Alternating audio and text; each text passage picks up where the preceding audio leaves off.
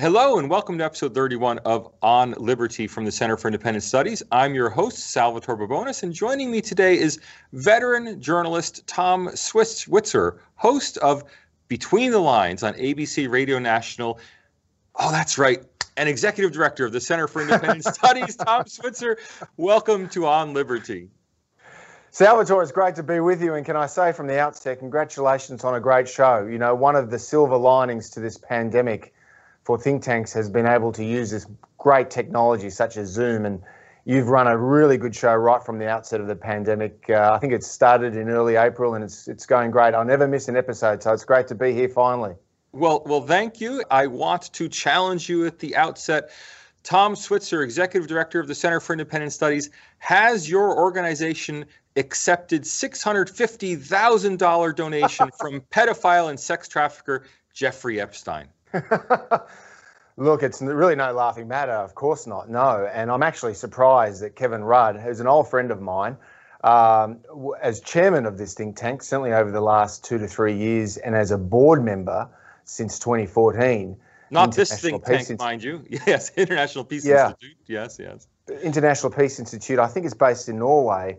Um, I think it's one thing for a board member not to be aware of all the financial donations. Uh, I don't blame him when he was a board member, but as chairman since early 2018, he should have been aware that, I mean, $650,000 presumably came in over a, the, uh, over a period of five or so years, but I'm struck that he, he wasn't aware of it. I mean, if you, I've, I've dealt with two chairmen uh, directly here at CIS during my tenure, Peter Mason in 2017, 2018, and Nicholas Moore since early 2019. And, and mark my words, they would look at all the prominent donations.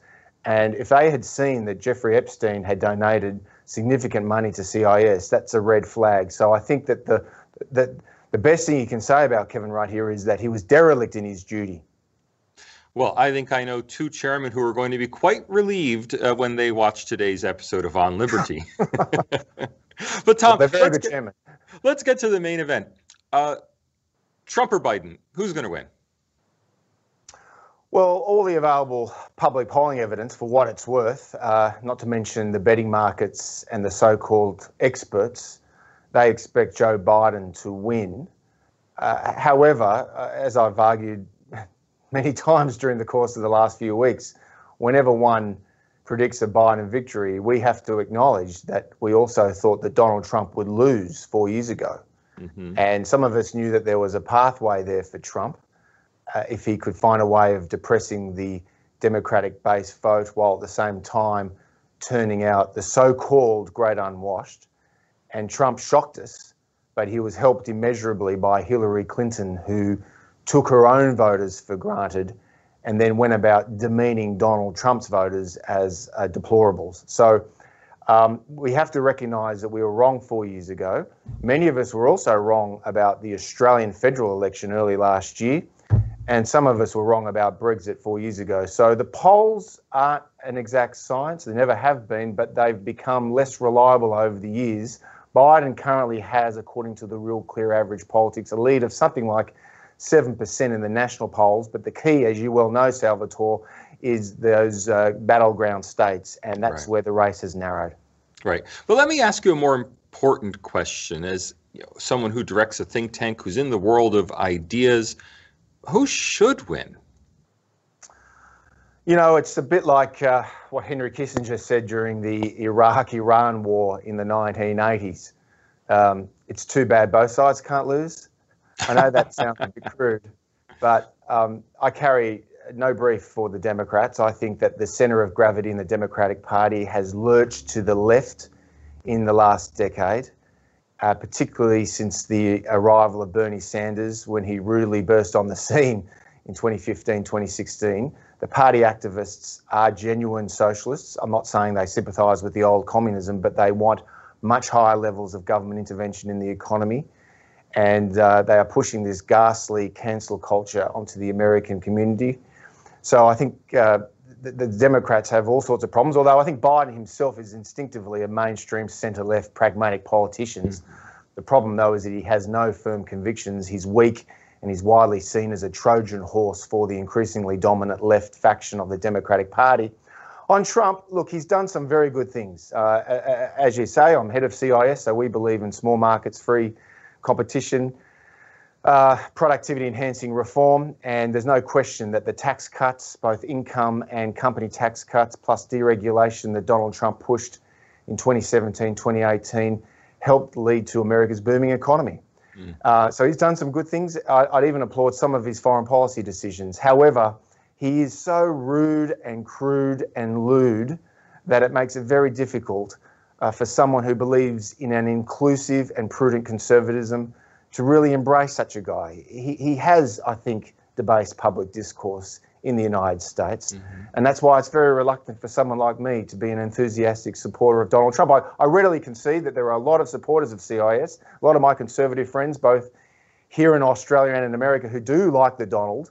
Mm-hmm. Um, and, and perhaps there's understandable reasons because he attracts the right enemies. Uh, but in terms of a public policy figure, he's not my kind of guy. Mm. I think we maybe saw a completely different and maybe a rebranded, uh, newly educated Donald Trump in the second presidential debate. Would you reverse what you just said if you could have, well, debate two Trump instead of debate one Trump? You know, uh, Salvatore, I think that if Donald Trump loses this election, he might look back at that first debate as being a real turning point. Um, he, it was a depressing debate spectacle. Biden was marginally better, but Donald Trump was exceedingly rude.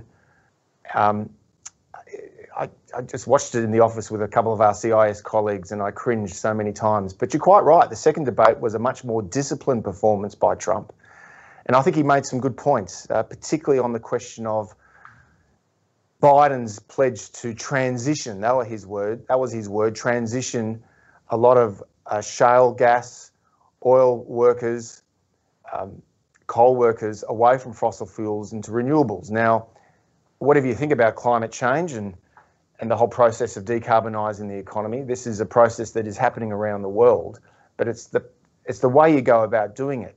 And I thought Trump had a really good response that transitioning people, hundreds of thousands of people, by the way, who work in battleground states like Pennsylvania, Michigan, Ohio, um, Texas, which is now a battleground state, hard to believe. Um, there are a lot of folks in those states that are heavily dependent on fossil fuels for their livelihoods. Mm-hmm. And I think the danger for Biden here is that he's doing a bit what like Shorten did in 2019, Bill Shorten, the Labor opposition leader, saying that it's easy to transition from one industry to another at a very quick time, quick period of time. Uh, that'll displace a lot of people and that creates a lot of angst. And I suspect a lot of those folks in those industries will vote for Donald Trump. And that debate helped Donald Trump on that issue. Mm. Let me say a quick hello uh, to some of our viewers Gay, Anthony, Suresh, Mike. Uh, we're thrilled to have you watching today. All the rest of you who are watching, get in there in the comments box, get your questions in. We'll get to questions obviously in a few minutes. Uh, Tom, we're, of course, we can't avoid this year talking about coronavirus. And Donald Trump has taken a lot of heat for his well, poor leadership during the coronavirus, crisis. That said, the U.S. has done no worse than other Western democracies, you know, in Western Europe, where um, leaders have been praised for their coronavirus response. Why has coronavirus become such an albatross around Trump's neck when you know, for Merkel, for Macron, even for Boris Johnson, it doesn't seem to have really hurt them. Well, it's a very good point. I mean, all too often, Trump gets attacked by the media for his handling of the crisis. I think in some respects that's justified, by the way. But they do overlook what's happening on the European continent, don't they? It's a very good point. I understand that the United States represents the world's 4% of the world's population, and figures that I read in Real Clear Politics just recently 22% of the world's COVID deaths. So, by that criteria, that's, that's a catastrophic failure for any administration. Having said that, a lot of the blame also goes to the states in the United States. I mean, New York State, for example, is a very democratic state. Right. Cuomo, the governor there, doesn't seem to cop the kind of criticism that Trump does. And the other point to bear in mind, and this is a point that Trump made in the second debate against Joe Biden, is that when Donald Trump, around the time that Scott Morrison did the same thing, when they uh, put a ban on China travel, I think this was in late January, early February, very early on, mm-hmm. uh, Trump was denounced by many Democrats, including Joe Biden, including the Democratic House Speaker Nancy Pelosi, for indulging in either racism or xenophobia or both. Mm-hmm. But Trump was right on that issue. And uh, again, I don't think the media have held senior Democrats to account for getting that decision horribly wrong. Right.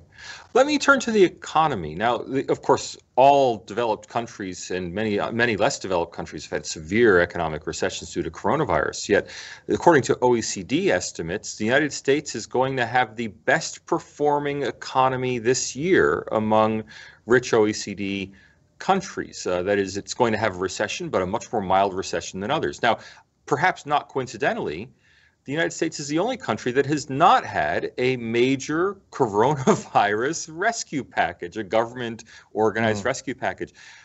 Uh, how do you square these? Are the rescue packages maybe doing more economic harm than good?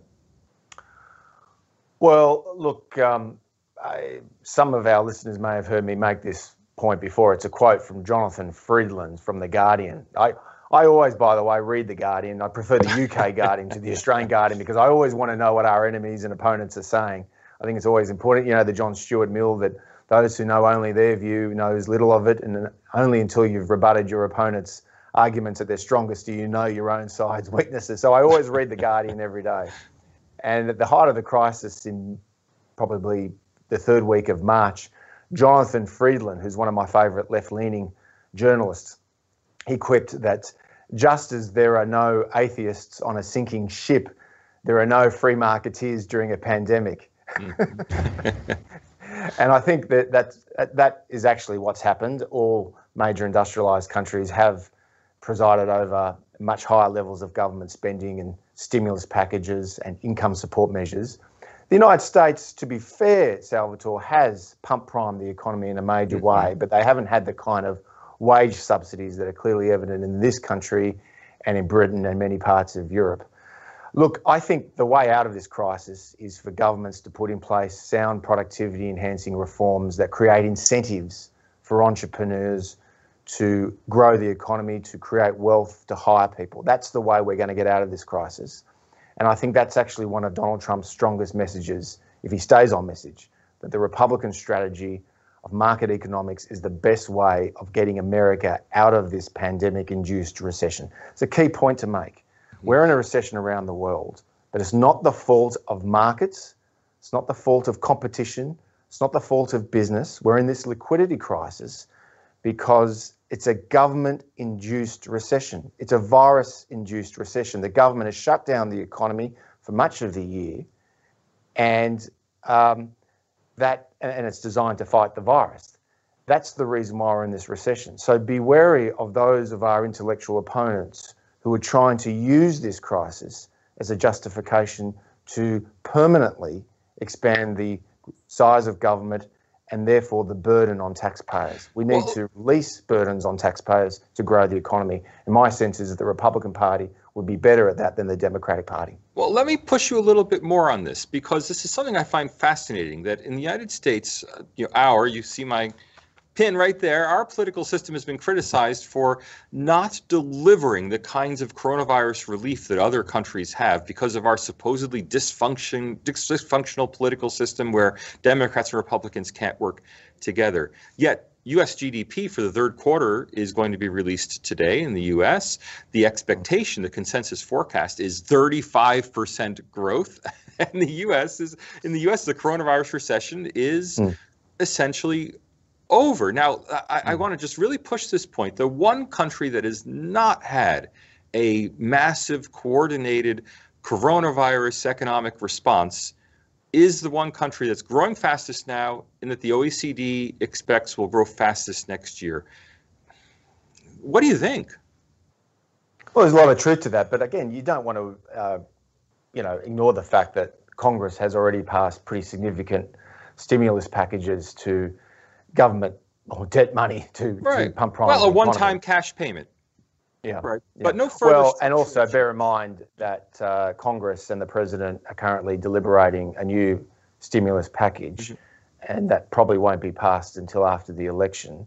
Right. And uh, if the Democrats regain the House and win the Senate, um, and if Biden's the president, then you'll get even a much bigger stimulus bill that's passed through the legislature. So, look, let's not overstate Trump's market reform credentials here. He's a populist, he's a, he's a protectionist, he's done some good things on tax cuts and deregulation, but I don't think his instincts are to subscribe to fiscal rigor and discipline. I think hmm. politicians who support those kind of policies, uh, such as Paul Ryan, the former Speaker of the House, they're in very short supply in today's Washington. Let me say some more hellos. Uh, Chris, Christopher, Cameron, Winton, Courtney.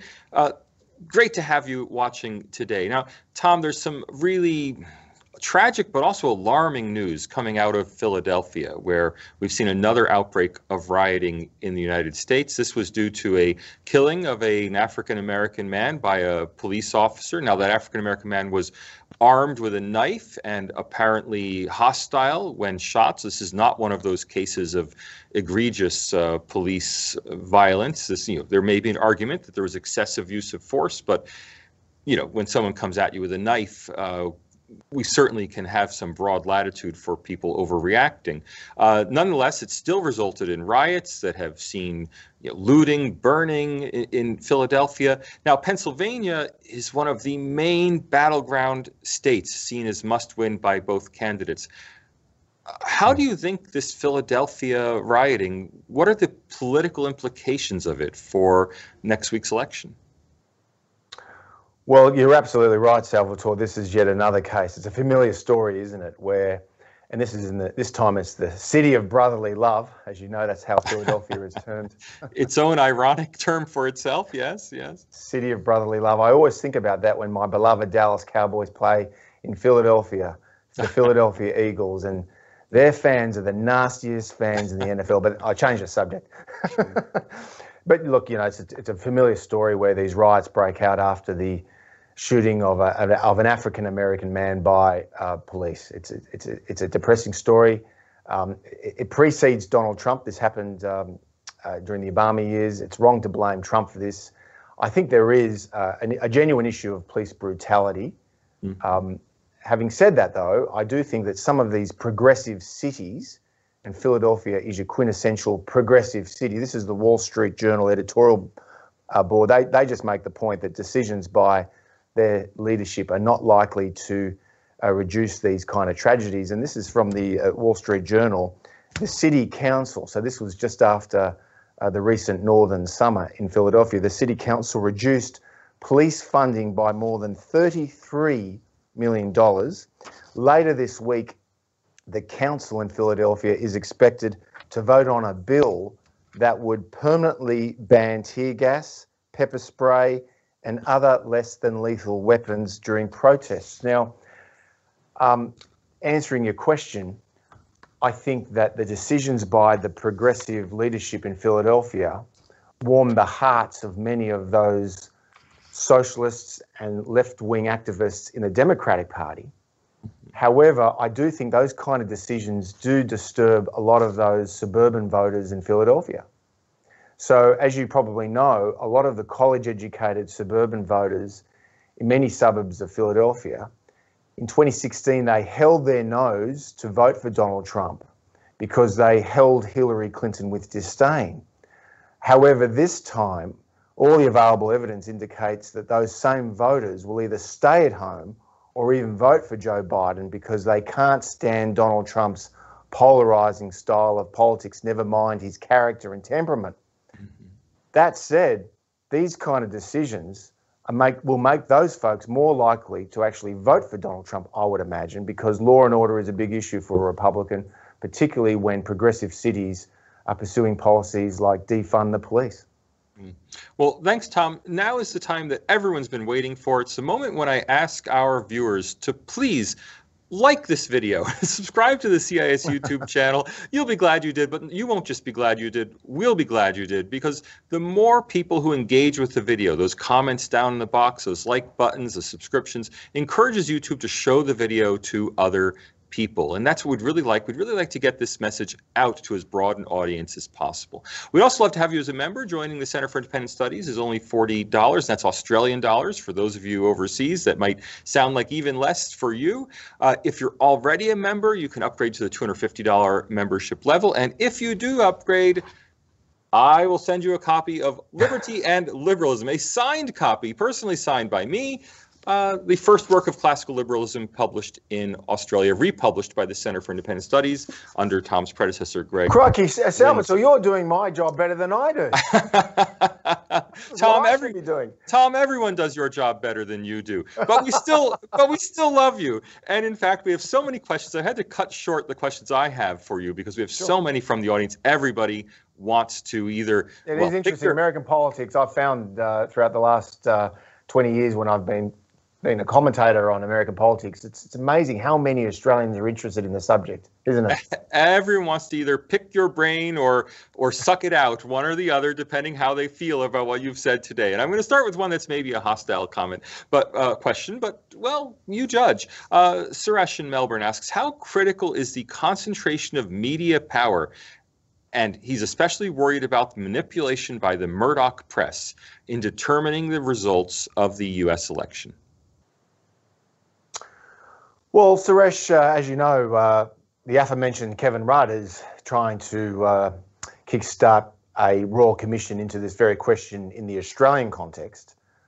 Um, uh, but Murdoch has far more influence and reach in this country than he does in the United States. I mean, in the United States, he's got the Fox News channel, he's got the New York Post, um, the Wall Street Journal. Uh, they're the three main outlets, I think um, plus obviously the Fox channel. Now, I, I've been watching Fox News since I lived in Washington in 1996. I go through phases. I used to watch Fox News Special Report, which is six o'clock on the East Coast every night because they had an outstanding panel, including one of my favourite columnists, Charles Krauthammer, who was a critic of Donald Trump's, by the way. He's now dead.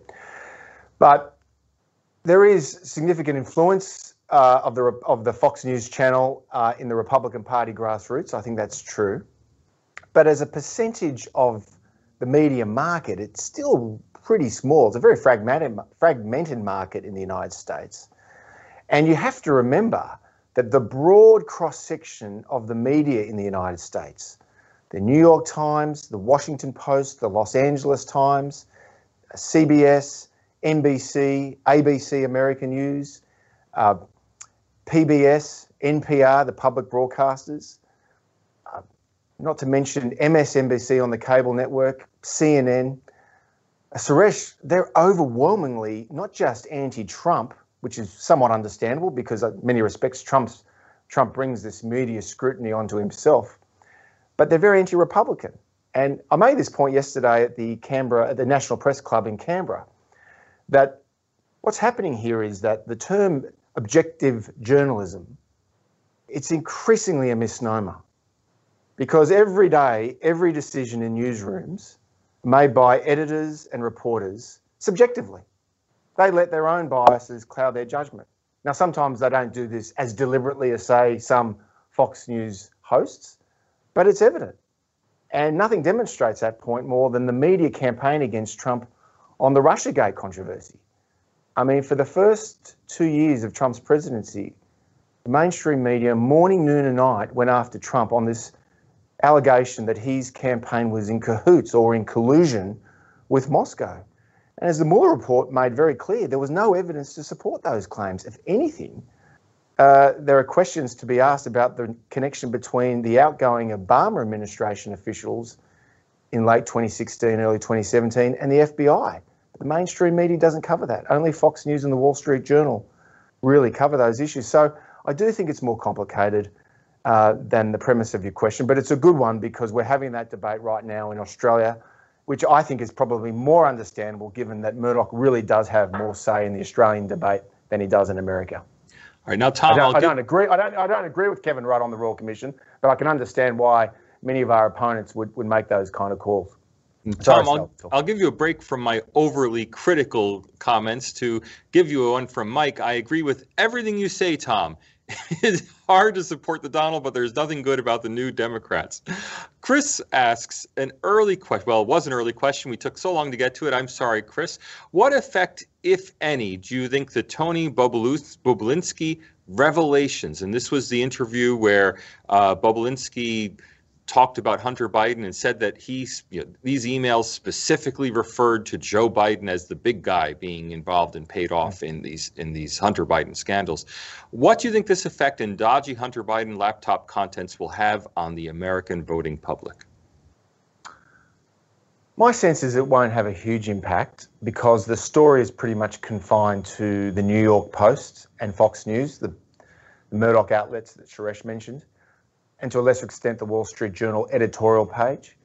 Um, the news pages of all the major newspapers and media outlets generally, they claim they can't verify the story. That's why they're not reporting it. Uh, that might be true. What is inexcusable is that those big tech companies like Facebook and Twitter are censoring the story. I don't think that's their role. If it's not a verifiable story, people will find out. But I don't think that the big tech companies should be censoring that. And to the extent that they have, it may well be counterproductive.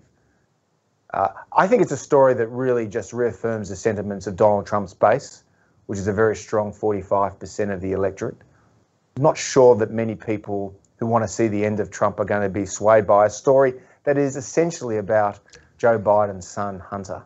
Mm. So I suspect it will have a limited impact, Salvatore. Okay. Christopher is curious Has losers' consent gone out the window, making it far more difficult for a prospective Biden Harris administration to pursue its agenda? And I might add, making it more difficult for a prospective Trump administration, uh, Trump Pence administration, to pursue their agenda?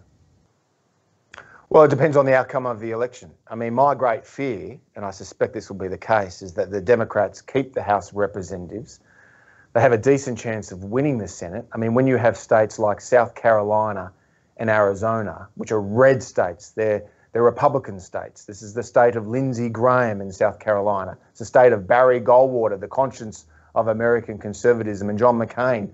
When the polls say that the Republicans could lose those Senate seats, there's a decent chance the Democrats might just pick the Senate. And if the polls are right and Biden wins the election, the Democrats uh, you just watch. They will use this opportunity over the next two years to make some serious radical changes. They're more than likely going to end the Senate filibuster, which means which forestalls the need to compromise with the minority. You need 60 votes to pass major legislation. That'll mean it'll be just 50 votes. Democrats would have the numbers. They'd probably stack the, the Supreme Court. They'd probably just appoint or nominate and confirm two left liberal justices to the Supreme Court, which would help um, uh, stabilise the balance of power on the Supreme Court.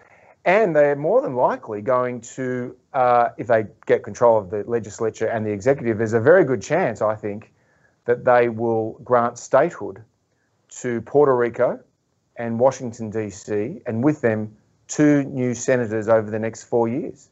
Uh, and those senators are more than likely going to be Democratic senators.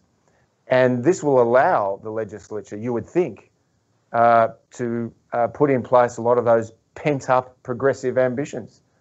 Um, I wouldn't rule that prospect out. Having said that, Barack Obama uh, and Bill Clinton had control of the Senate and the House during their first two years of their presidency, and they met the wrath of the electorate at the midterm elections in 94 for Bill Clinton and 2010 in Barack Obama. So I, there are risks in going down this road, but I think if the Democrats get control of the Congress, don't be surprised if they try to ram through a lot of progressive legislation.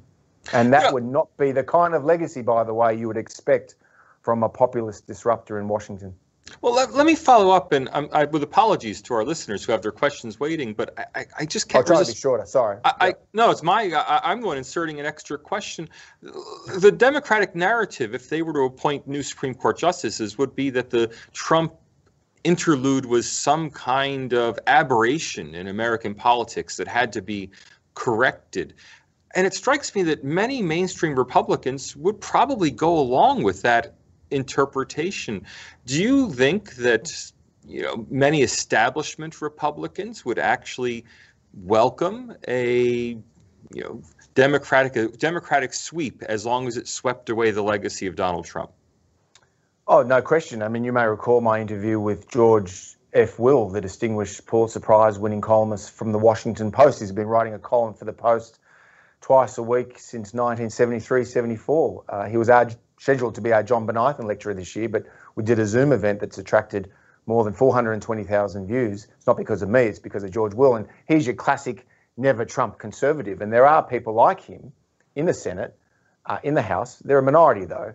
No, I think Donald Trump has completely transformed the Republican Party. This is Will's point, too. It's no longer the party of Ronald Reagan, it's a party of Donald Trump. And uh, my sense is that um, those mainstream Republicans that you mentioned, they may vote for Biden this time, but I don't think they'd with the exception of perhaps some foreign policy decisions, they wouldn't really embrace his cultural, social, and economic agenda. They're, they're, those folks you mentioned, I think, are going to be increasingly homeless. And look, this represents the fragmentation of politics around the world. Uh, in the United States, the Democratic Party, despite the fact they may well win big next week, is a very divided party. You've got the the, the, the socialist, left left wing progressive types uh, who are the activists. That's where all the energy is. They support people like Bernie Sanders. But then you've got the establishment wing that get their funding from Silicon Valley and Wall Street. They support the more centrist or centre left view of the Democratic Party. But the Republican Party is also divided, where you've got the Trump populists and then the old mainstream Republicans. But those old mainstream Republicans, Salvatore, I think are becoming increasingly extinct. Well, on that question, Winton very kindly asks uh, Do you think Americans should be worried about a new kind of liberal authoritarianism if Biden wins. And I say kindly because he's obviously read my book, The New Authoritarianism. Uh, mm. Thank you, Which is a very good book that was reviewed very favorably by the Wall Street Journal. Well, thank you, Tom. But but do you think we should be worried if Biden wins, if there's that kind of sweep of a new kind of liberal authoritarianism in the United States? There's always a danger in overstating one's case. It depends on the circumstances and the conditions at the moment. But look, I think that the um, Winston makes a point essentially about this ghastly cancel culture, and we at CIS have published and written a lot about this subject over the course of the last year or two. Uh, I, uh, you know, it, this cancel culture, which has got worse during the Trump era, by the way, and I wonder if that's because the left are fighting back against Trump. In other words, Trump might be making a bad situation worse, even though his instincts are right. But this cancel culture has far more reach and influence in the United States than it does here in Australia mm. or New Zealand, by far. And I'll give you an example. Mm-hmm. A Boeing executive uh, was forced to resign a few months ago after he was subjected to a nasty Twitter mob campaign. And his sin was in 1987, 33 years ago, he wrote an article, I think it was in a student journal, um, saying that women should not fight in combat, military combat, which was the mainstream view at the time. And he had to resign as an executive from Boeing. Uh, a few months ago, shortly after the death of George Floyd, a University of Chicago economist tweeted that the Black Lives Matter movement has shot itself in the foot by supporting calls to defund the police. Well, again, he was subjected to this nasty Twitter campaign, and the result, he was kicked off the Federal Reserve of Chicago. Mm-hmm. I mean, this is where people's livelihoods have been upended because they dare air unfashionable views. Mm. Um, and I, I think Winsome's point's a good one. Will so, these trends continue if the Democrats have a clean sweep? Right. Um, Cam- mm-hmm. It's very disturbing. Cameron asks, how much do you attribute President Trump's apparent combativeness to his, well, frankly, excruciating treatment uh, by the mainstream media, the debate moderators, mm-hmm. Hollywood, I mean, the whole intelligentsia.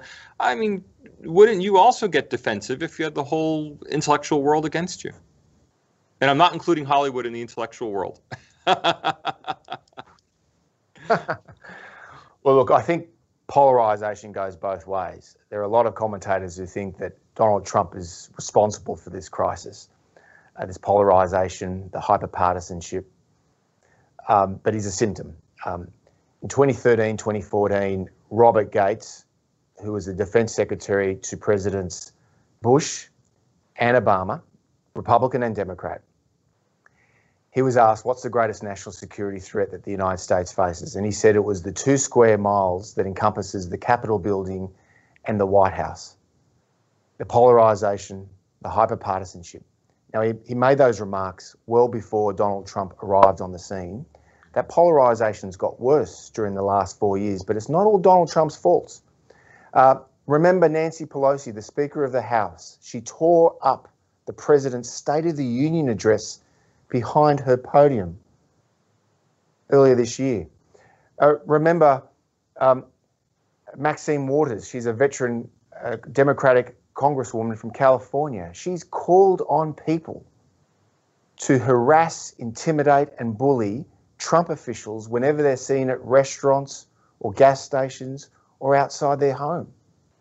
Uh, if you wear a MAGA hat, uh, a Make America Great hat, there's a good chance that in polite society you'll be denounced as a racist, as uh, that young kid uh, experienced at that pro life rally early last year. You know, Trump is fighting back against this. So it's very simplistic to blame Donald Trump for the toxic polarization. He's fighting it back against what he sees as very nasty left wing activists. And there is some truth to that, as I just said. Well, following up on that, Gay asks Is this hostility really more about the message than about the man? Uh, we always focus on Donald Trump himself, but is the real problem that people don't like his message and to extend that, his supporters? Well, you've got to remember when, when Trump burst on the scene in 2015, 2016, it took a while for many of us seasoned experts to understand what was going on here, but he was tapping into widespread legitimate anxieties about the state of middle America. And I have to say, to some extent, the same thing could be said about Bernie Sanders and the Democratic Party. Uh, Francis Fukuyama, the distinguished American intellectual who's been a guest here at CIS several times, had a very important article in Foreign Affairs in the northern summer of 2016, and he made the point that Sanders and Trump, although they express themselves in different ways, represent two sides of the same coin. This populist backlash against an establishment in Washington and New York um, that have made the lives of a lot of ordinary people worse. And by that, they meant globalization, technological change, um, identity politics. A lot of these folks were the losers of globalization and technological change, and they were unhappy about the pace of radical socio socio-cultural change as well. And that's why they turned to people like Trump. Now, does Trump have the answers for these folks? I don't think so. Um, but at the same time, uh, it's understandable why he's resonating with so many folks who feel let down by the Washington elite, both sides of politics. Now, we still have four or five uh, questions and comments uh, waiting, but it's time for us to start wrapping up. I apologize to our listeners that I took too much time asking my own questions, not enough asking right. yours. Well, look, I, you know, Salvatore, can I just jump in and say that those folks, are, if they really want it, they're more than welcome to email me, um, and i will respond to them later today if they like. Fantastic. That's very generous of you, Tom. I do have to ask you one final question, which is what does all this mean for Australia. Australians are fascinated by the U.S. election. They have, they're very passionate about it. Does it actually matter for Australia? Well, I think uh, the United States will remain our most important security ally, regardless of who wins next week, and um, that's because uh, there are very important defence and security ties between Washington and Canberra that go back to the end of World War II and the onset of the Cold War and the Suez Crisis in 1956. And I think in many respects it's driven by genuine anxiety about China's rise. Um, so that alliance will continue. But in terms of the politics of it, I think we in Australia, despite the fact that we often fret and moan about the state of our public discourse, and the last 10 years have seen a lot of churning of our political leaders, and we fret and wail about social media and the toxic and destabilising impact that has on public discourse. And that's all true. But I think we should take a moment here to recognise that as bad as things are here in this country, I think the polarisation and the partisanship is much worse in Washington. And I don't know how this comes to an end. Tom Switzer, thank you very much for joining us today on On Liberty. Always a pleasure. Great to be with you, Salvatore, and great show. Thanks so much. thanks, thanks. And I look forward to watching your episode as well. You said you watch every episode. You'll have to watch this one, that's for sure. Yeah, and next week, of course, if Trump wins, uh, I should let all our supporters who think and hope Trump wins hold me to account. Make sure that I wipe the egg off my face if Trump wins. Tom, no one's going to win next week, but we'll, but we will follow up in three or four weeks when the election. I think that's right. Called. Uh, thanks also to our producer Emily Holmes, our executive producer Max Hawk Weaver. Uh, the executive director of the Center for Independent Studies is none other than Tom Switzer. I'm Salvatore Babones. Next week, James Morrow. Watch us then. Thanks, Salvatore. That was great, mate. I hope you enjoyed it.